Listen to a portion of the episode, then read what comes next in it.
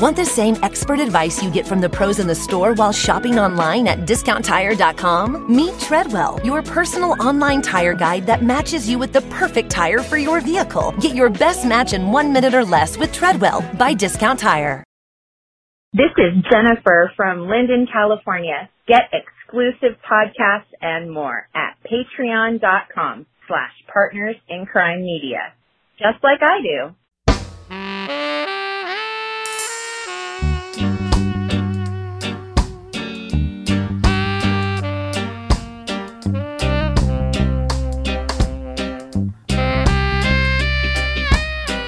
I'm Rebecca Lavoie, and this is Crime Writers On, the original true crime review podcast that digs into true crime, pop culture, other podcasts. And this week, it was a scam that tricked Hollywood crew members to fly halfway around the world for a fake movie. But what was this con job about? We'll talk about the new podcast, Chameleon. Then a homicide investigation seen exclusively through body cam, surveillance video, and social media.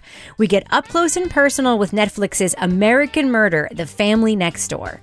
Joining me to get that done is my real life husband and true crime co author, former TV journalist, and the man who can watch me reading the script right now, Kevin Flynn. Hello, Kevin. Hello, Rebecca. Kevin, your hair has gotten extremely curly. It's crazy. And right? since this is video, I mean, can you just like turn around a little bit so that, that America can see?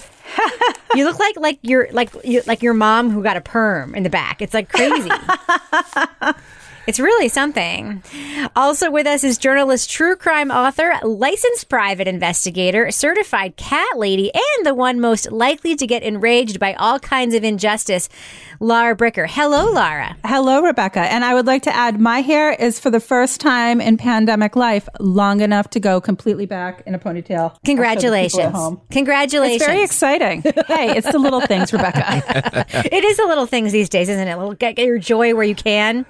Like I'm addicted Yeah. to that Property Brothers iPhone game right now. It's the little things. It's the little things.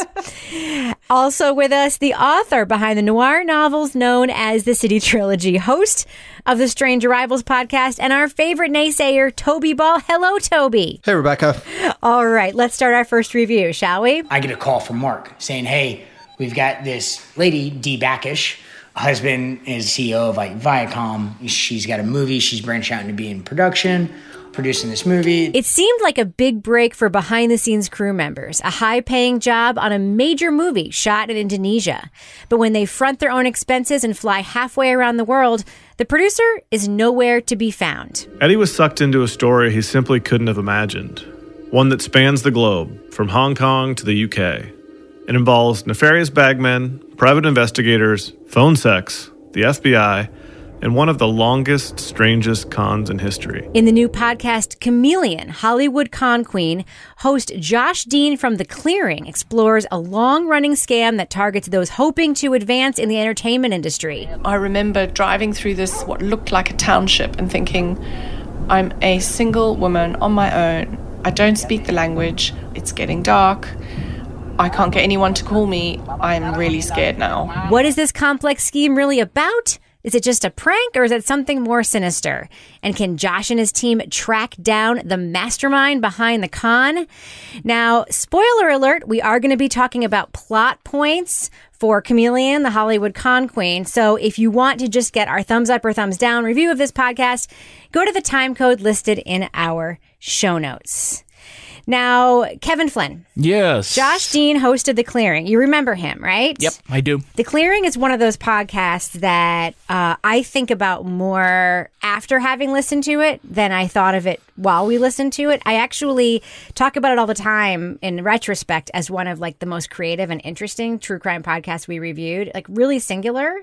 Um, Josh Dean has now struck out on his own and has created this new podcasting company with Vanessa Grigoriadis, and this is their first podcast. It does have sort of the very polished sound of like a startup company podcast, right? It sounds like there's really good people working on this. Yeah, well, I mean, it's got a great story on on this uh, for this podcast series. It's got some quality people running it. You know, some of the production stuff. I mean, I think uh, some of it's a little overdone. I mean, I think that would be one of my critiques from the podcast is that there's a lot of you know production stuff with Bleeps and bloops. The people they're pretending to be when they make their calls are basically every powerful woman in Hollywood.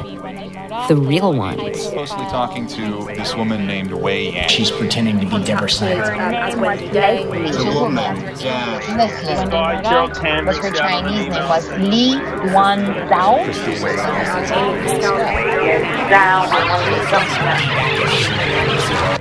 leaps, leaps and bloops and phone echoes and recreations and babies in bathtubs and stuff like that. It just seems unnecessary. Hmm.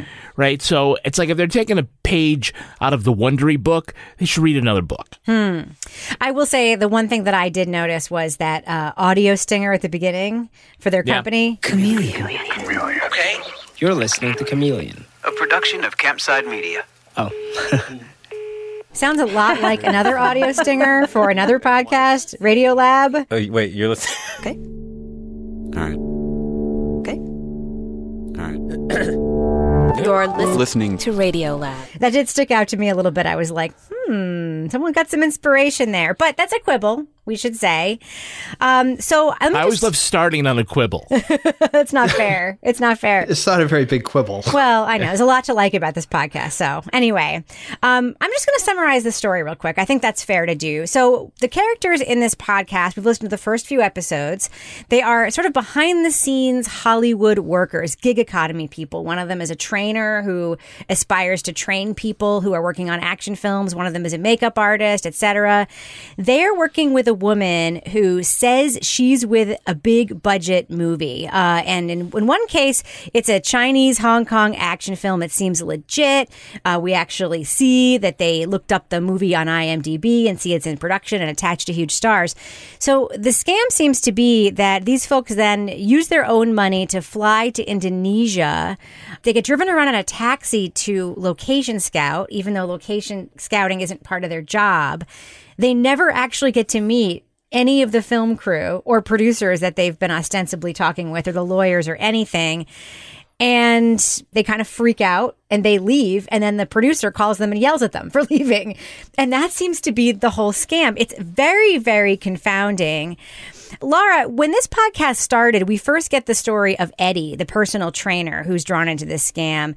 But it's a long, like kind of, a long roundabout way to getting into this story. What did you think of Eddie and his story and the way this this story kind of opens? It was unfortunate that there was so much backstory. Like they buried the lead because if, you know, I didn't need to go to Eddie's house and hear about Eddie's injuries and hear, I mean, it just bogged down the start of this story. So by the time we got to this totally bonkers thing where Eddie's going off to Indonesia, I'm like, oh my God, this is crazy. This is a crazy story why are we 20 minutes into this episode before I'm hearing this story? So, you know, I feel like the setup was just a little bit too drawn out. And this is the type of story that was just so bananas that I wish there was a little setup and then they just got right into it Hmm. because these details were just so compelling to listen to. Like once we got into what was happening with, and then they went there and they had to front their own money and they're like going around with these drivers that don't speak English and won't tell them where they're going and they're not really meeting anybody. I'm like, what are they? Are they going to be drug mules? Are they going to be killed? Like, what's happening here? Um, so I just felt like structurally it could have been tightened up in the beginning.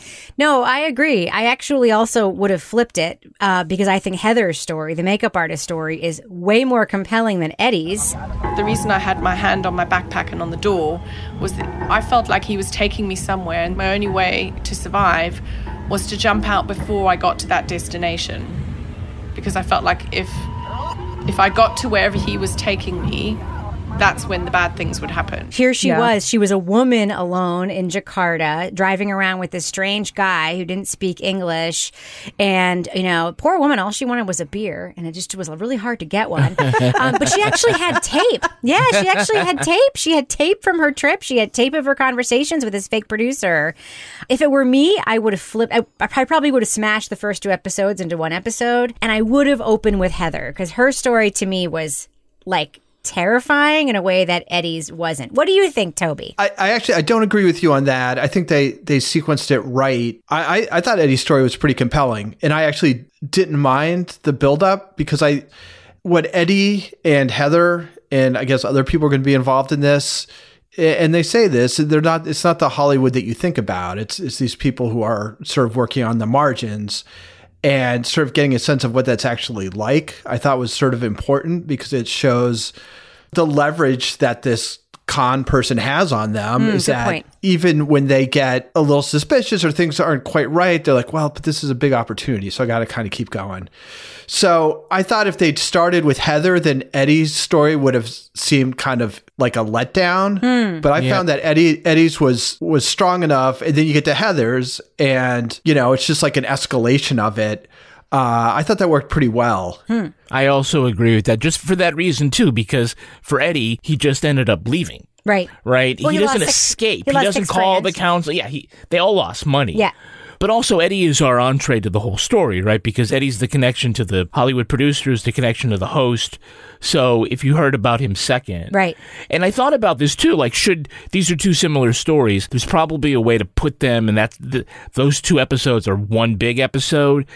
But you might have to cut so much out to make it fit. I I don't know. I'm. It could have probably been done that way because I think things really pick up in the third episode. Didn't you think though that a lot of the scenes and dialogue in the episodes could have been cut? I mean, it did feel like they left everything. I mean, it, it did. I mean, I will tell you, I, I I love Josh Dean's work and I love his writing and I'm I'm a big fan of his. But I felt like it could have benefited from a tighter edit, and it felt very much like their producer friend, who we hear in the credits is a uh, you know contributing producer to the show, the Hollywood guy. Is it Andy who uh, is friends with Eddie? Yeah. Um, it sounds like it was important to leave him in the show and that you know maybe they didn't want to like cut that because of how they got the story but it just felt long to me that that's that's sort of my one issue with the Hey, first if my episodes. butt sat in the same seat as uh, what's her name, Margot Robbie? What's Yeah, her, Margot Robbie? Ra- Margot Robbie. I would put that in my podcast too. Good I'm, I'm not proud. I'm just Good saying. point. Good point. Okay, forget everything I said. You're absolutely right, guys. You're absolutely right. So, Toby, what's the deal with all the scam podcasts that we're getting right now? Is scam the new murder when it comes to true crime podcasts? I don't know. It's, a, it's an interesting question. I guess I, the, the the two sort of responses I would have to that, and I don't know when this all started, uh, when they started doing the recording for this or the research or whatever. I feel like these scam ones are a little bit lighter than the murder ones, and I, I think that's one of the things I liked about this one, especially when when you contrast it with the second thing we're talking about.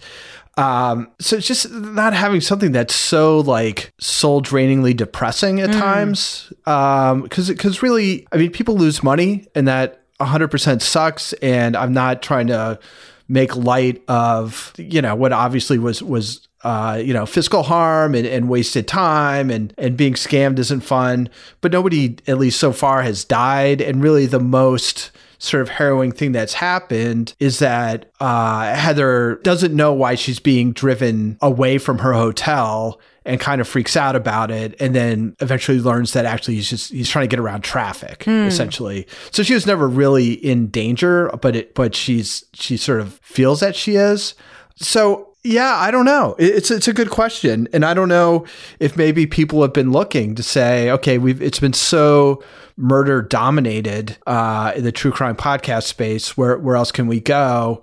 And I mean, people like con man stories. It- you know, there's there's so many movies about it. it it's sort of a natural for the genre. Hmm. Uh, so maybe the question is, why did it take so long for there to be a bunch? Well, we know Laura loves a good con man story, right, Laura? I do. I do love a good con man story. And, and I also love like a good double life story when you have a con man, somebody that's like, you know, by day never would expect that they were actually running like, you know, some racket in their back room that nobody knew about or Or a llama farm. Or a, a private investigation firm in her New Jersey office from home. Laura, that, that private investigator, uh, Nikki, like, she reminded me a little bit of Laura Bricker. bathing her kids and taking phone calls. Yeah, yeah.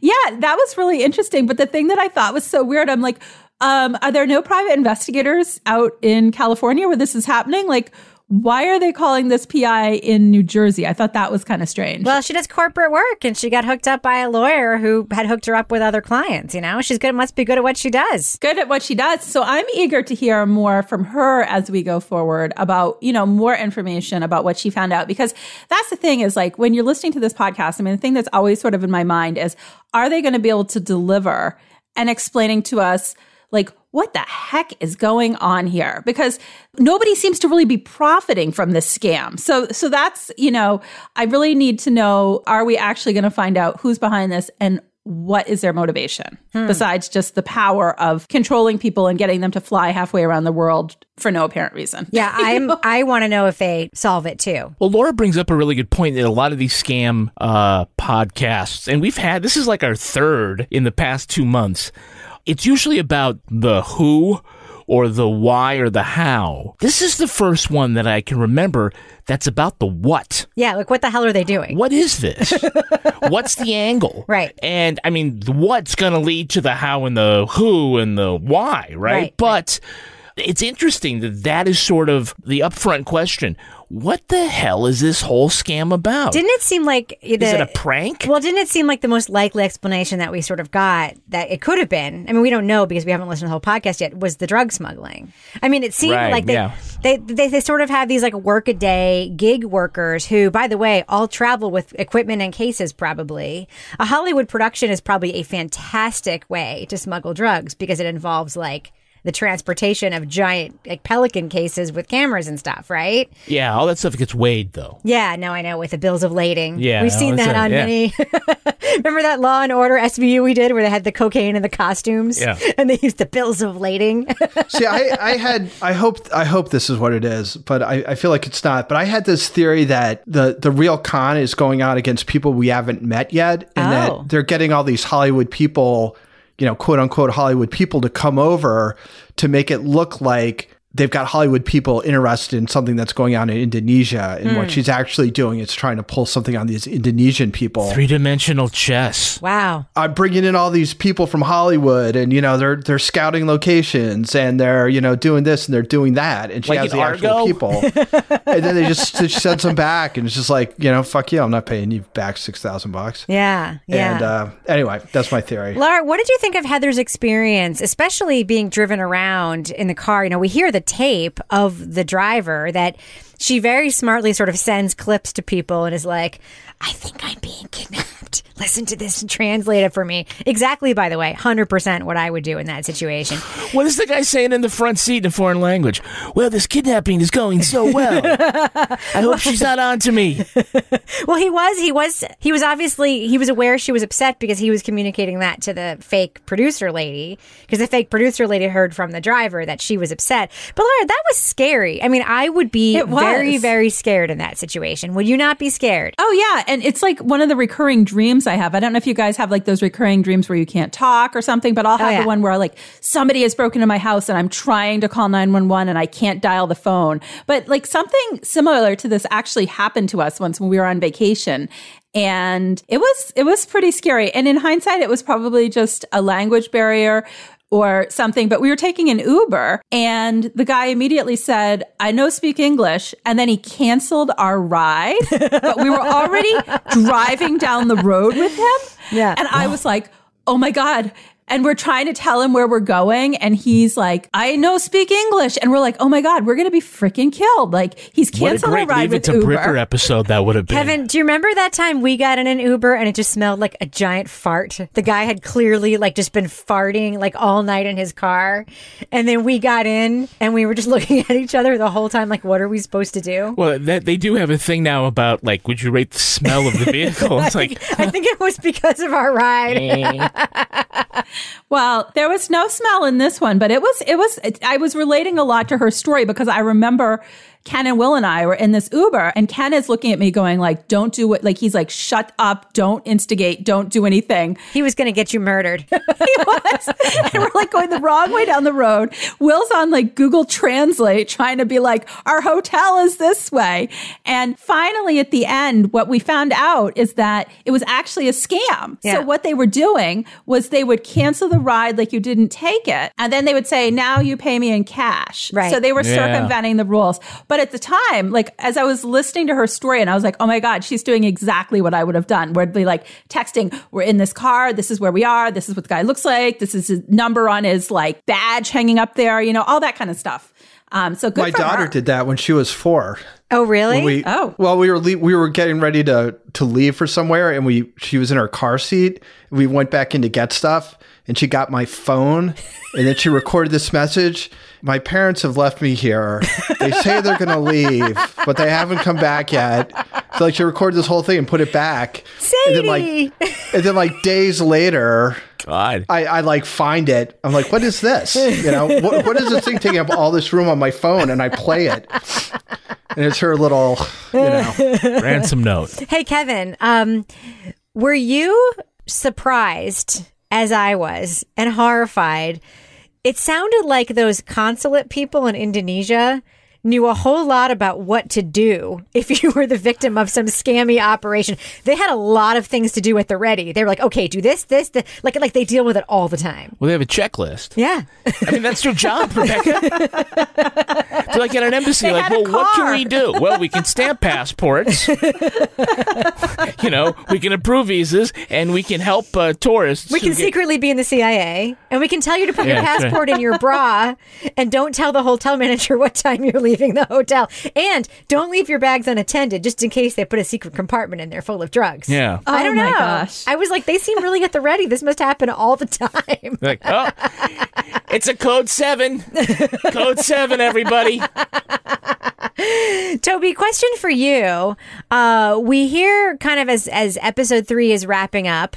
And uh, by the way, to me, another like slightly too long scene that we've discovered that it's not a bunch of people sitting in a boiler room phone bank making all these phone calls and doing all these voices. It's actually just one person. As Nicole, our relentless PI, dug into the documents, and especially tape of the scammer that she'd been accumulating, something became increasingly clear. Something really crazy. This scam, with all its characters, stretching over six years at least, it was just one person. And Josh and Vanessa and the PI, they all seem like kind of amazed that it's one person who's behind all this. What do you think about that, Toby? That doesn't surprise me at all. My my office manager at my last job could 100% have like done all the logistics for this. she could not have pulled off all the voices. Yeah. I mean, it's really I mean, it's like running an office where there's people going here and there and you've got you've got travel arrangements and you have to know where they are and you have to get them stuff and I mean, that's just like a job that a lot of people do. And this one turned to the dark side, I guess. This comes up. It's like there's no way that one person could possibly do this themselves. And I'm like, I don't know. That that doesn't really seem to me to be Like a talented admin, you think could absolutely pull it off? Yeah, you know, with the, with enough self motivation, um, You can copy and paste a PDF, no problem. no, but I, I mean, I do. I I think it's it, it's really a matter of organization. It's Hmm. like, can you keep track of all this stuff? Well, if a thing is worth doing, Hmm. it's worth doing well. It's worth hiring a kick ass admin to do Yes. it.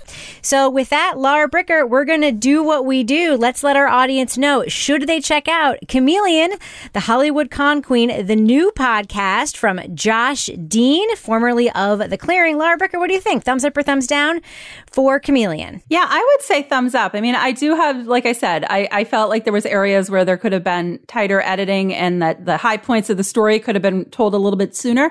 But overall, this story, this scam is so bizarre that it doesn't matter because you want to keep listening to find out what the heck is going on here. Like who is behind this and what is the end goal here? It's just so crazy. Like I've never heard of anything like this. So uh, just for that, I would listen to this. I mean, it's just bonkers. Um, so that would be a thumbs up. What do you think, Toby Ball? Thumbs up or thumbs down for Chameleon, Hollywood Con Queen? Yeah, I like this a lot. You know, I, I think it's it's entertaining. It's it's a little bit lighter than what we're used to. And I didn't have I didn't have the the problems with the pacing or or the or the editing or lack of that I think some other people did. You know, it's a little bit more of a, a storytelling thing, uh, more than like actual. I guess it gets more into journalism maybe in the third, but it, it's a lot of like a story. Uh, so I give it, you know, I give it a hearty thumbs up. Kevin Flynn. I'm going to go thumbs up as well. I guess uh, if 2016 was the year of the wrongful conviction, I guess 2020 is the year of the con man podcast. Uh, I think first of all they start off with a good case, so that means they're going to have a good podcast story. That's always seems to be like the thing that just sets these kinds of uh, podcast hunt. Let's go and try to find something. dooms them from the start. But this is this is a good one. So it's a good story. It's not the usual financial scam, uh, and you know you don't have old ladies and llamas, and so you know that that makes it different. It's not flashy like the sneak either. Uh, with jewel heist and things like that. There are a couple of unnecessary production embellishments that I think make it feel like maybe they don't feel it's strong enough to stand on its own. It is. It's an interesting story. And, you know, Josh is promising a satisfying ending to this series, and whatever that means, unlike other podcasters, he knows what that means. Yes. So he should know what that looks like. So thumbs crossed for an even bigger thumbs up. Thumbs Yeah. crossed, fingers crossed for a thumbs up. Just like the, yeah. Uh, yeah, I'm a thumbs up too. I am. I like the podcast a lot. I'm going to keep listening to it, and I'm also just really excited about this new production company making podcasts. It's uh, stacked with talented people that I like and admire. I actually am familiar with Vanessa's writing and Josh's reporting, and as I mentioned, The Clearing is one of my all-time favorite true crime podcasts. Um, so I'm really excited about this. I agree with you, Kevin, that it does feel overproduced and under edited. I do think that when you get a lot of talented audio people together on a project like this, sometimes they like to show off what they can do. And I don't think this story needs it. It's straighter. It doesn't so much need the sound design.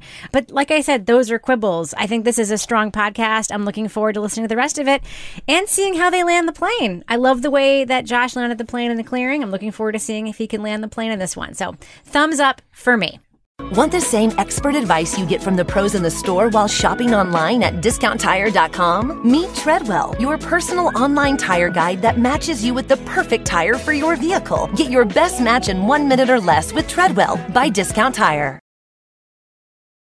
Moving on. Now, Kevin, we have a little business to attend to, and we're starting with an announcement, right? Yeah. As we play the business music during this business portion of the podcast, we. When did we get business music, by the way? I don't know. I just thought it was like if good to insert some music here. Otherwise, it's just us being self promotional with no like uh, What does it underground like? sass. What Uh, Toby, all you have to do is listen to our podcast, and then you hear the business music. Give us the one download, Toby. Come on. All right. Um, next week, big news, guys. Speaking Um, of music, we have a brand new, shiny, delicious Crime Writers On theme song that will be premiering on the podcast Oh, next wow. week for everyone to hear. But if you want to hear what it sounds like right now, you can check it out. We are going to be playing it in its entirety on our Patreon after show this week. So you can be the first ones to hear the new Crime Writers On podcast theme song. so what's going to happen to our old podcast theme music? Um, it lives on. It's available for download on Spotify or any of the we're apps. retiring it. Yeah, we're retiring Yeah. it. You know, Rocksteady Freddie, the saxophone player performing that version of Harlem Nocturne with Near Scott Jazz Ensemble, is my beloved ex brother in law.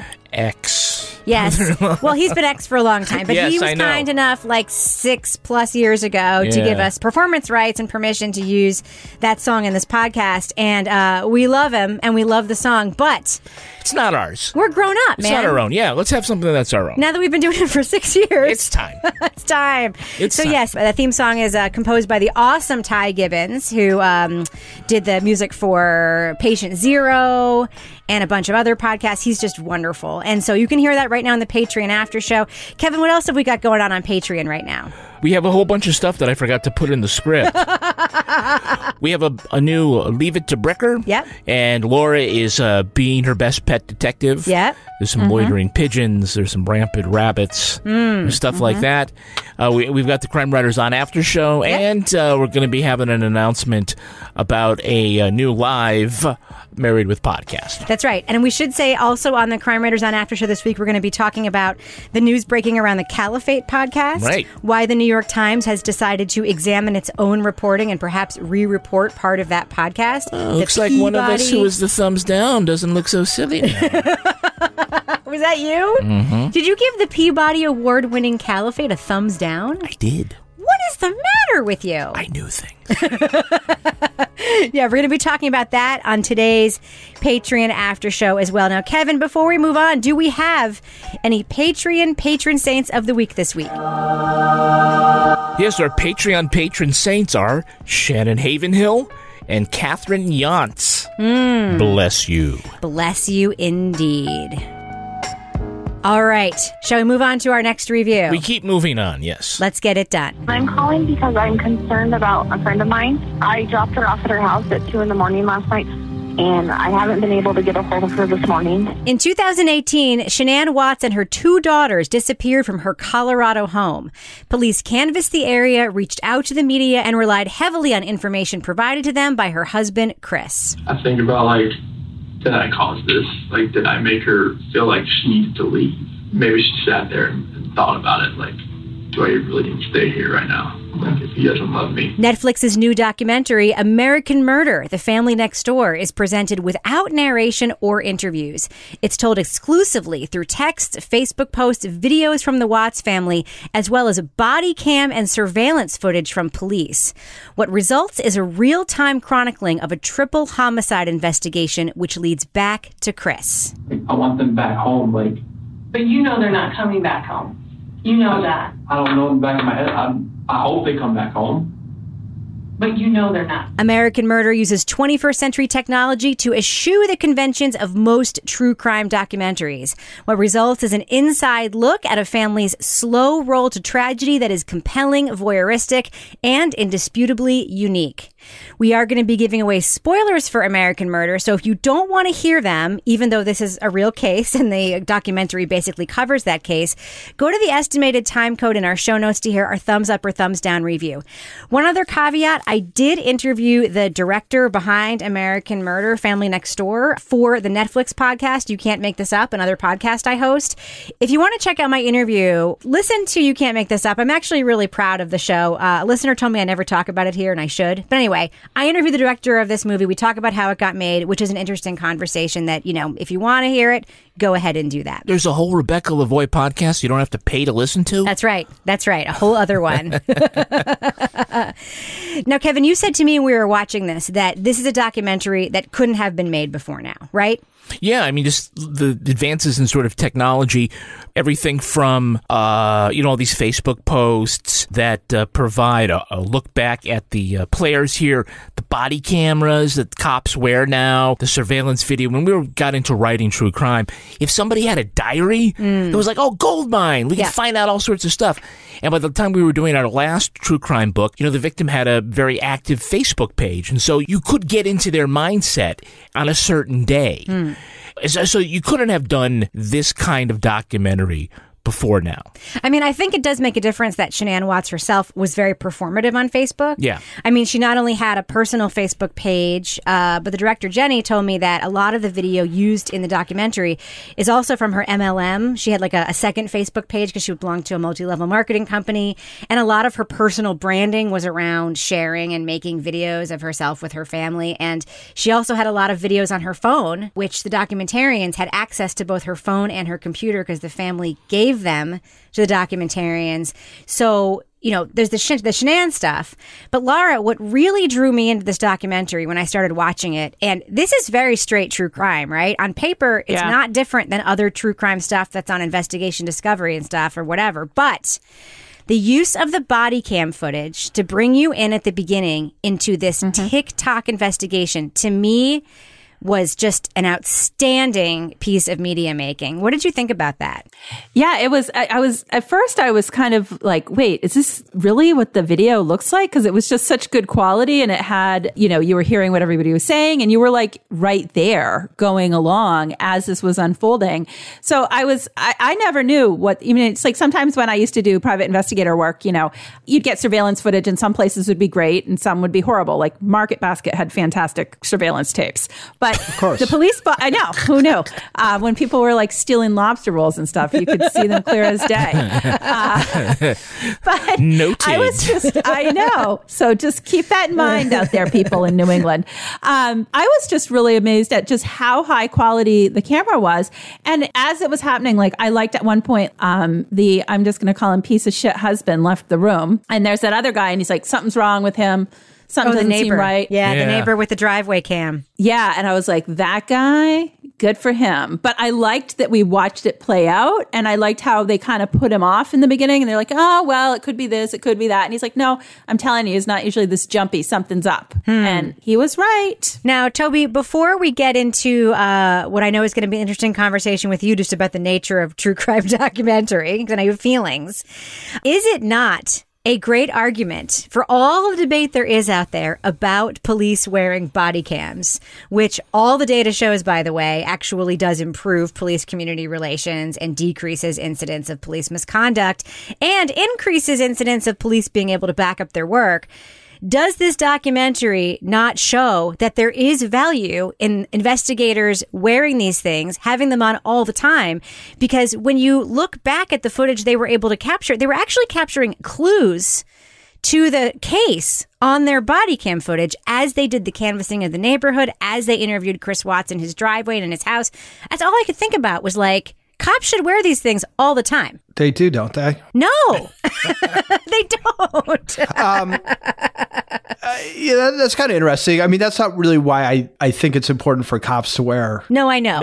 This is what I'm saying. Is it's another benefit. I mean, they actually. It ought to be a selling point Yeah. for That we get to have like this some like voyeuristic uh, ability to watch no, them work not when they're to talking to make people. documentaries. No, but think evi- for an evidentiary purposes, right? They have on video their first encounter with the killer. They have it on video without having him in an interrogation room. They have, you know what I mean? Like they're able to see that he's that he picks up her cell phone and says this is her lifeline. They're able he able doesn't to have to testify to that. It's much stronger than showing the video. you Yeah. know? that's that. I, I could see that as a you know as a trial tool or whatever. It's you know you don't have to take their word for it. But Toby, you do think this is voyeuristic. Let's just get it out there. Go ahead. I, you know, when you were talking about this whole beginning, I guess my question is, is like, to what end? I mean, it hmm. seems like what's interesting that happens is that you know that this guy did it and you're watching him pretend like he didn't. And hmm. you're watching the cops, how the cops are kind of handling it. And it just, it just seems voyeuristic. Like, I don't, I, the whole thing I watched, and I was like, what am I supposed to be getting out of this? Beyond some kind of voyeuristic thrill that I'm like kind of a fly on the wall while all this different stuff happens. And I know the outcome, and isn't it creepy? You know that you're you're seeing him and the way he's acting, and isn't that creepy? And like they don't even know, and he's saying this, and this guy kind of knows, and it just like all the stuff that we review that I think is good, and I think there's a hell of a lot of good true crime out there, but it feels like it's kind of moved beyond this. Hmm. When it's all over, there's not much to be said about the case Right. it's not particularly interesting. The saving grace, I think, for me at least, that I wasn't just like completely put off, although I was very put off, but what made it sort of some excuse is that you can see why uh, Shanann's family wanted to do it because people think that she killed her kids. Or that she was a bitch and had it coming. Right. Shanann's father, Frank Rzucek, says his daughter and his grandchildren have been ridiculed, demeaned, slandered, and mocked in the most vicious ways you can imagine. Please just stop. Get on with your lives. Leave ours alone. And this is a way of showing that that's not true. So I can I can understand why they would want to participate in this and would even be willing to let filmmakers in on this this very very personal stuff. And, and this is something like when I was working for the Crimes Against Children Research Center, and we, we'd be thinking about doing a web page and stuff. It's like, well, what you know, what what do you do for visuals for something like that? And they're like, well, how about kids on swings and stuff? It's like, yeah, but it's kids being used as like potential victims. Hmm. Like that that doesn't seem right. Right. And all this footage of these cute little girls, and it's all with the idea that their father's going to murder them, Mhm. and and that's and it's it's uncomfortable and not in a way that you're supposed to feel uncomfortable. It's uncomfortable in a way that like, are we really doing this? Yeah.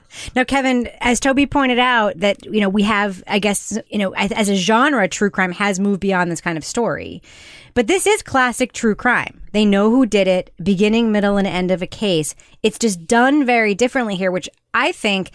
I mean, th- th- er, what true crime was before Serial, before it became about wrongful convictions and Yeah. discovering the truth and investigative journalism kind of putting its way into the lane, It was this. It was voyeuristic. Look at this horrible thing that happened and follow along for the ride, right? Oh, absolutely. Look, I mean, I think it I has. mean, our books are like that to some extent. Yeah, it has all the elements of what could be a very basic investigation discovery half hour special, right? They have all this video and everything, and I think it was a bold choice to say, look, we're not going to do the thing where now we're going to do an interview with the cop and we're going to do the drone shots over the town and have a narrator with, you know, this you know, breathless uh, exposition, but just show what happened. And then to make these with just a minimal amount of sort of music to move the story with more like editing story choices.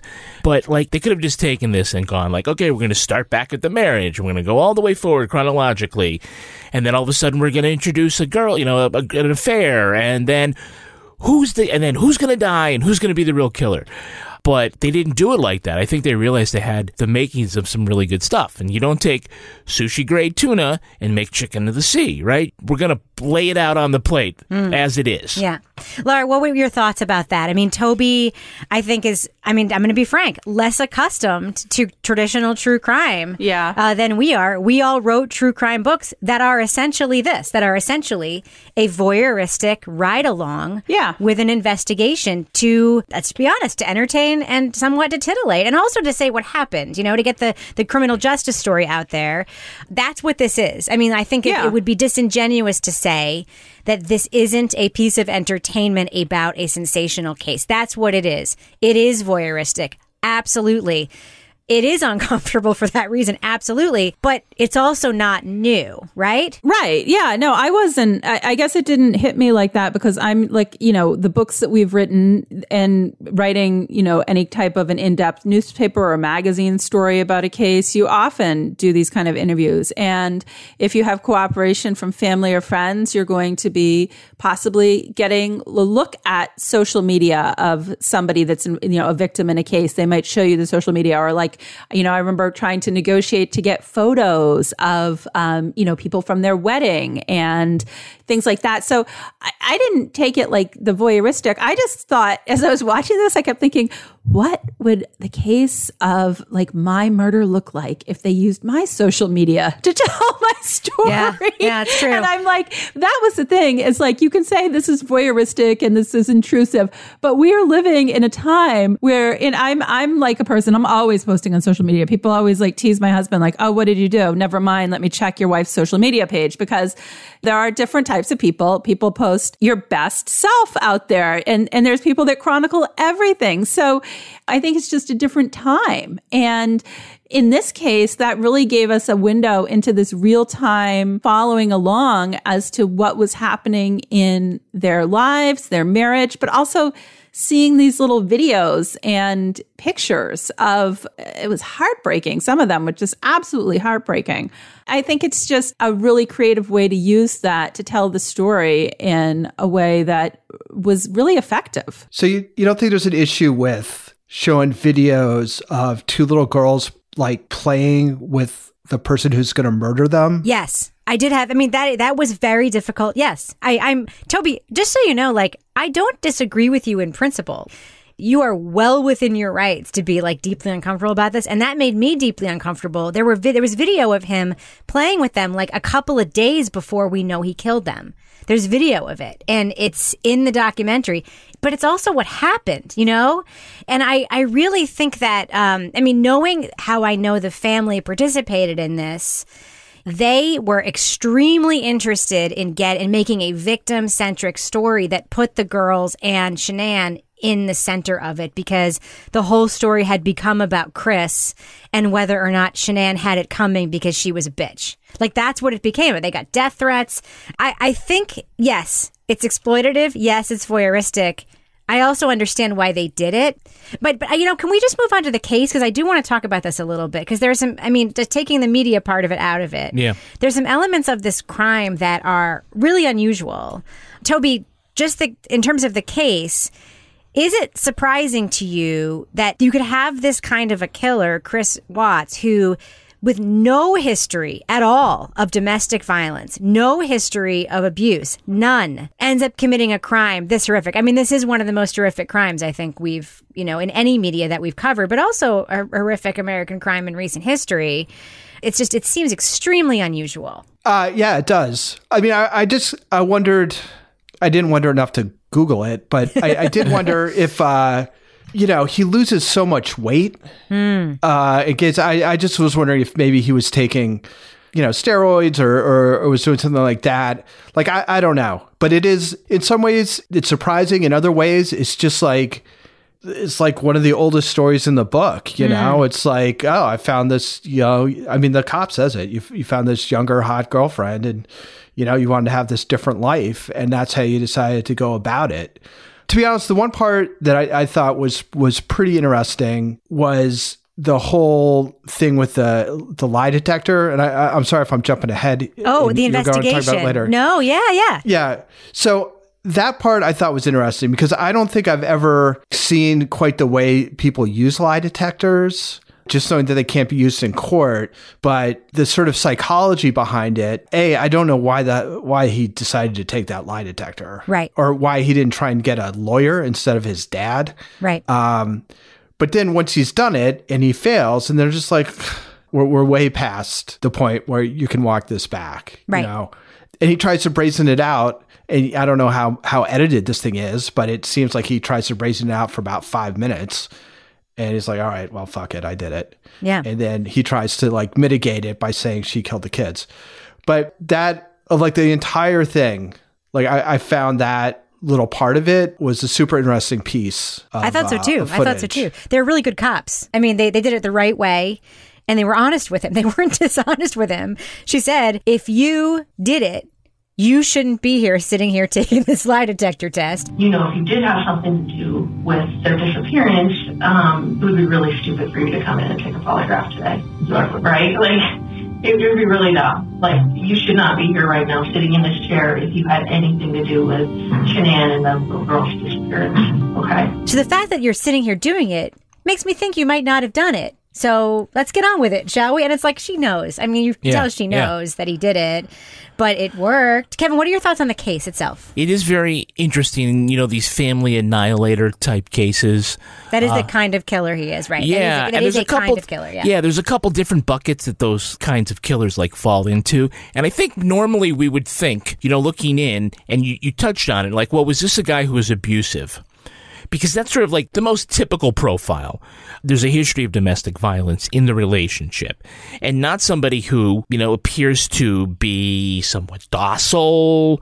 It was a bold choice for the storytellers to portray the folks the way they did because Shanann does not always come off great and Chris sometimes comes off looking, you know, very human and they make them three-dimensional characters. I'm definitely the um, dominant one in the relationship.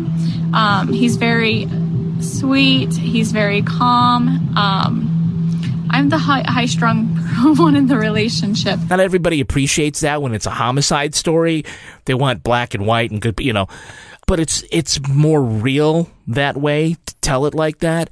Part of the reason why it's an important story is because if he were the kind of guy who they had been, you know, arrested multiple times for domestic violence, you'd say, "Oh, red flags, you could see it coming." Right. And a lot of times you can't. And Right. here's a situation where it's the guy with a really long fuse who snaps.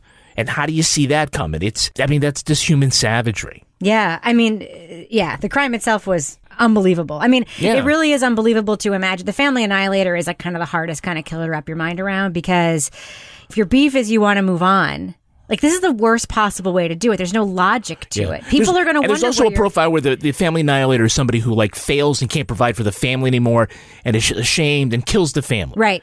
Uh, And this is like a whole third. Yeah, there's, and yeah. there's a bucket that's like religiously motivated. There's a Yeah, bucket that's the one. yeah. Yeah, yeah. So there's a few different buckets, and um, as Jenny, the director, told me, and I looked it up, and it's true. Family annihilators have some profile characteristics, and one of them is they usually kill their families on a Sunday in August. Weird fact. Yes, and it's true. Anyway, Okay. uh, Lara Bricker, what are your thoughts about this case? This is probably one of the, like you said, more horrific cases. Like, you know me, I worked in defense. I always try to like look at both sides of this. I was yelling at the TV when I was watching this. I was just like, this guy is such a piece of shit. It's horrific. And then when it flips back to the end and you you know what happened and then you watch all this sort of some of the clips from the beginning again.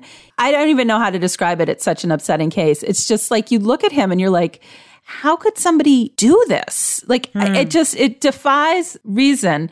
I mean we've we've covered so many really awful cases and we've heard of all sorts of horrible things that have happened but the children it it's just I can't even imagine. It's just so awful to think about how somebody could do that to their own children. It really, and then the reason behind it was just so ridiculous to me. Sexy I knew it. girlfriend, right? And like, how would you like to be her, uh, pictured in her Oh, underwear on the documentary? I know. Well, that the only thing they had. I mean, let's be real. She didn't. She didn't participate, so we don't have any footage of her. She wasn't questioned, you know, with body cam footage. It was just all we have was her interview with police and the photo that he took of her during their time together while Shanann Yeah. was in uh, North Carolina or Yeah. whatever. And it's like that. By the way, that. That pan over that photo where you see her and then it pans over and you see him taking it is like one of the creepiest moments in the whole thing because like That was a good shot. it was. It was. I mean, th- there is a lot of art in, in in this thing. Even you know, despite what we we may disagree about its worth, there's a lot of artistry on display. Yeah, I, I think that's what's kind of frustrating about the whole thing, and to my mind, is because again, when we're talking about like what's what is it about this case, and it's like, oh, it's so horrific, and it's so like outside of the normal, and it's all this, like the Jeffrey MacDonald case is in some ways almost exactly the same thing, Mm-hmm. right? It's the um, we just talked about it. Yeah, he killed his wife, his two He kids, killed his and wife, and was two, and two daughters. And that's a much more interesting case, I think, because he comes up with this alibi. I mean, it's not really an alibi, but this alternative to to what happened. And there's like a real question about was it really hippies? And then there's a whole bunch of weird stuff that happens afterwards with the way he acts and claiming to have killed one of the people who killed his wife and, and all this bizarre stuff. That's kind of an interesting story. Nothing other than the sort of savagery and unusualness of this is any interest. I mean, they they figured out almost immediately. Toby, can I just can I just ask you a question though? Yes. Would they not have figured out the Jeffrey MacDonald case almost immediately? And would it have been almost as cut and dried in this had there been GPS and credit card receipts and video and all of the real time, uh, like geolocation and social media stuff that they were able to pull immediately to like solve this? I mean, that didn't exist when Jeffrey MacDonald probably killed his family. So he was able to come up with this alternative theory. Then that wouldn't have been very interesting either. Okay, well, I, I see what you mean. So in the end, like I feel like as a movie and sort of the way she puts it together and stuff, I kind of feel like it's and, and we've we've done this before. I think more with like HBO shows, or at least I've I've made the comment before where it seems like there's a lot of thought and craft put into a story that in and of itself I don't feel like is really worthy of the amount of craft that she puts into it. I mean, I just I just feel like the appeal is lower than the art that goes into it. All right. Well, on that note, I think we should do what we do. Let our listeners know what we think of American Murder, The Family Next Door. It's a Netflix true crime documentary. It's about an hour and a half long. It's about the murder of Shanann Watts and her kids by her piece of shit husband, Chris Watts, and the real time investigation that went into solving that case. Lara Bricker, thumbs up or thumbs down for American Murder, The Family Next Door. Um, I'm going with thumbs up. This case is heartbreaking, rage inducing, like just absolutely makes you sick to your stomach when you hear the details. But this was a really well done documentary. It was something that like I didn't look away from the whole time I was watching because it had so much interesting information and this just really creative use of media and social media and police body cams, which is something we've never really seen done this way before. So I would say thumbs up. I thought it was really interesting. I would like to know a little bit more on the background of Chris Watts um, just to like psychologically understand a little more about him. But that's just like a minor, minor uh, detail. Toby Ball, thumbs up or thumbs down for American Murder, The Family Next Door. Yeah, I'm a I'm a thumbs down. I I really did not like this, and I think I've explained my reasons. So if you are in the spoiler free version, just looking for the review, you might want to go back because Toby was talking about it for about five minutes before we started this review part. Kevin Flynn, what about you? Thumbs up or thumbs down for American Murder: The Family Next Door? Well, I'm sorry. I'm going to be a thumbs up. Um, Don't apologize. No, I mean I respect Toby, but I, I just disagree with him. Uh, uh, disagree with him on this one. Um, as far as documentaries go, like when the camera is there, it affects things going on around them. Not any camera, but that documentarian's camera, right? People act differently. They do things differently here's like almost a pure fo- form of documentary because the cameras are there, but it doesn't affect what's happening in real time. So it's unlike any other sort of video documentary that we've seen before. If I have a quibble, it's that I think the name is horrible. Yeah, that's the lame. name is so basic and unoriginal, and this is something that's very original. I mean, I guess Crime and Punishment and Tale of Two Cities are pretty lame titles when it comes down to it, but this is unlike anything that I've seen before. It's it's unique. I don't view the use of publicly posted video as necessarily voyeuristic. It is the basis for every kind, any kind of crime story that we do, but it's not every documentary that is told this way and it is something that I will not forget. Yeah, I agree. I'm giving it a thumbs up too. I am fascinated by this documentary. When I first watched it before I taped the Netflix podcast, I came into your office, Kevin, and I was like, I don't know how I feel about what I'm about to say. But I love this very sensational, uh, not typically in my lane documentary. I loved it. It could have so easily veered into like the cheesiness of investigation discovery. It is the same in on paper as a lot of bad true crime, but it's elevated in its art. And to me, it's like the difference between a schlocky, uh, dare I say, Ann Rule true crime book and, you know, a really literary true crime book. It, it is the same. It's you're, you're, you're going into a story. Somebody committed a crime. There's an investigation. It's solved and there's a punishment. I mean, it's the same story but it, it's elevated to me. I, yes, it's voyeuristic. Yes, it's sensational. Yes, there's a lot about it to not like. And I don't blame anybody who falls on that side of it, but I really, really liked it. I watched it twice. I may watch it again because I just am so fascinated just by how the thing was done. So a big thumbs up for me for American Crime, The Family Next Door. And Toby, I hope we're still friends. Are we? We can work through it. Want the same expert advice you get from the pros in the store while shopping online at discounttire.com? Meet Treadwell, your personal online tire guide that matches you with the perfect tire for your vehicle. Get your best match in one minute or less with Treadwell by Discount Tire. Now it's time for my favorite part of the podcast, a little something I like to call the crime, crime of the week. Of the week. Two former corrections officers in Oklahoma have been charged with cruelty toward four inmates. Prosecutors say the guards put the prisoners in a locked room and then played the children's song Baby Shark on a loud loop for two hours. God. And we should mention the prisoners were also handcuffed against a wall completely not cool. Obviously, the guards were fired for good reason. I think the handcuffing on the wall is enough.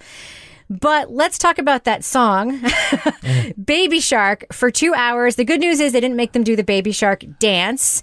So, panel, my question for you about the crime of the week is what song would you not want to be subjected to on an endless loop? Lara Bricker, what do you think? Um, I'm going to go with the theme song from Caillou. I don't know if y'all remember.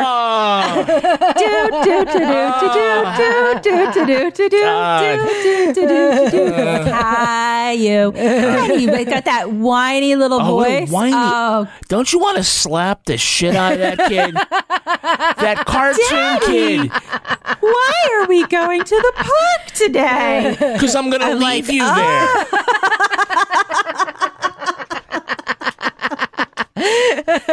Caillou. Should we even like the rest of us even weigh in on this? Toby Ball, what song would you not want to have to listen to for two straight hours? I had some other kid song, but uh, I can't top that. So I'll just say uh, that freaking unicorn song that they play at all the Irish pubs. Oh, they're a green alligator, the long neck geese. It's uh, they they do like the hand things just like the baby shark, right? Ah, There are a couple of Irish bars we go to in DC back in the '90s, and I, I would just get despondent when they would start playing that song. I'm You like you didn't like that one as much as uh, and it's no nay, never. never. No, No, nay, no, no, no. That's not bringing back fond memories either, but it's better than the unicorn song. there are plenty of other good Irish songs, but apparently those are the only two that are like on an endless loop in every pub in America. Kevin Flynn, what about you? What song could you not listen to for two hours? Oh man, I think sometimes when we touch, I think like just coming down around again, and like oh no, Gotta get in touch with your feelings, man. it's just it's too much. The honesty is too much, Toby. apparently. Um, I gotta go with a song by an artist who I really respect as a songwriter and admire for lots of other reasons in the pantheon of American music. And Kevin, despite the fact that this was your favorite song with which to woo the ladies when you were in high school, I gotta go with "Hello" by Lionel Richie. Oh my god. I love two Lionel hours. Richie. Oh, Kevin Flynn, uh, do you want to just tell people that how you used to woo the ladies with that song? No. He used to call the ladies, and they'd pick up the phone. Oh, I think would- I think Facebook is saying wrap it And up. he would just start playing the song and hold the phone next to the speaker of his record player. All right, that is going to do it for us. I got so How did that? much. How'd that work out? Oh man, Hello. I got WAP before WAP was WAP. no, you did not. All right, we should probably end it on that note. But before we do, Lara Bricker, do we have a cat of the week this week? Um, I don't know if we're going to do a cat. I think I'm going to do a llama this week. Ah. Did I do a llama last week? You did, did a an llama. It's like a cow or an elephant or something. Yes. Is it a Chilean llama or a Bolivian No, llama? I no. You know? This is a a real life llama that you can go see. Toby, his name is Bruce. And he's a guard llama and he protects Hmm. the chickens. But I learned a really interesting Guard llama. He is. He protects the chickens from predators. But here was an interesting fun fact. Llamas can not only kick backwards, they kick forward with their front legs and bite predators. Wow. So And Bruce they can do the limbo. yeah. And they cost a lot of money. So that was interesting. But I thought it was very interesting that Bruce the guard llama, and sometimes the chickens ride him. Um, he's at a farm up the street from me. I recently went to go meet him. So Bruce is uh, going to be my pet of the week this week. Nice. Do you have any llamas named Caillou? no, but Kevin, I'm looking for a new cat. I'm, I'm finally decided it's time to add another cat to our household. And there was a cat named Kevin that needed a home. Oh, Oh, too bad Kevin Was hates fixed? cats. Yeah, he was. They all get fixed. They all get the snip, snip, Kevin. Yeah. All right, Lara Bricker, folks want to reach out to you, perhaps on Twitter, to pitch their animals to be cat of the week. It could be any kind of animal. Obviously, we have no standards. How can they find you online? At Lara Bricker. And Toby Ball, folks want to reach out to you with their agreement on your thumbs down review of American Murder: The Family Next Door. How can they find you on Twitter? At TobyBall NH. And Kevin Flynn, if folks want to reach out to you and compliment you on your giant Play-Doh Fun Factory wig of curly hair, how can they find you on Twitter? you can find me and my hair at Kevin P. Flynn. And if you want to follow me on Twitter or Instagram, you can find me at Reb Lavoie or follow the show at Crime Writers On. You can watch this very podcast on our show produced exclusively for Facebook Watch. Find it by searching your app or at facebook.com slash watch slash Crime Writers On podcast. You can even watch it on your giant smart TV if you want, but I wouldn't recommend it. I encourage you to join the amazing community in our official Crime Writers On Facebook discussion group or check out our regular old Facebook page. Support the show on patreon.com slash partners in crime media and you will get the Crime Writers On After Show, Married with Podcast, Toby Ball's Deep Dive Book Club podcast, and Lara Bricker's Leave It to Bricker podcast. Our theme song was performed for the last time by the New York Ska Jazz Ensemble and used with permission. Our line editor is the very handsome Henry Lavoie, assisted by Olivia Burdett. Our social media and newsletter maven is fellow Taco Bell stand Meredith Plunkett. This show was recorded in the Yoga Loft above the bodega in Bay St. Louis, Mississippi studio, otherwise known as Studio C, the closet in our basement where it sounds like four people are making a podcast, but it's actually just me. On behalf of all the crime writers, thanks so much for listening. We will catch you later. Later, later, later. Were we just talking about how much tighter we've gotten? Yeah, sorry. We're making changes on the fly. Podcast Kegels. That's how tight we got. Oh my goodness. Oh boy. You don't care for that? Oh man, you got your voice back, and now you're back too. I'm sassy.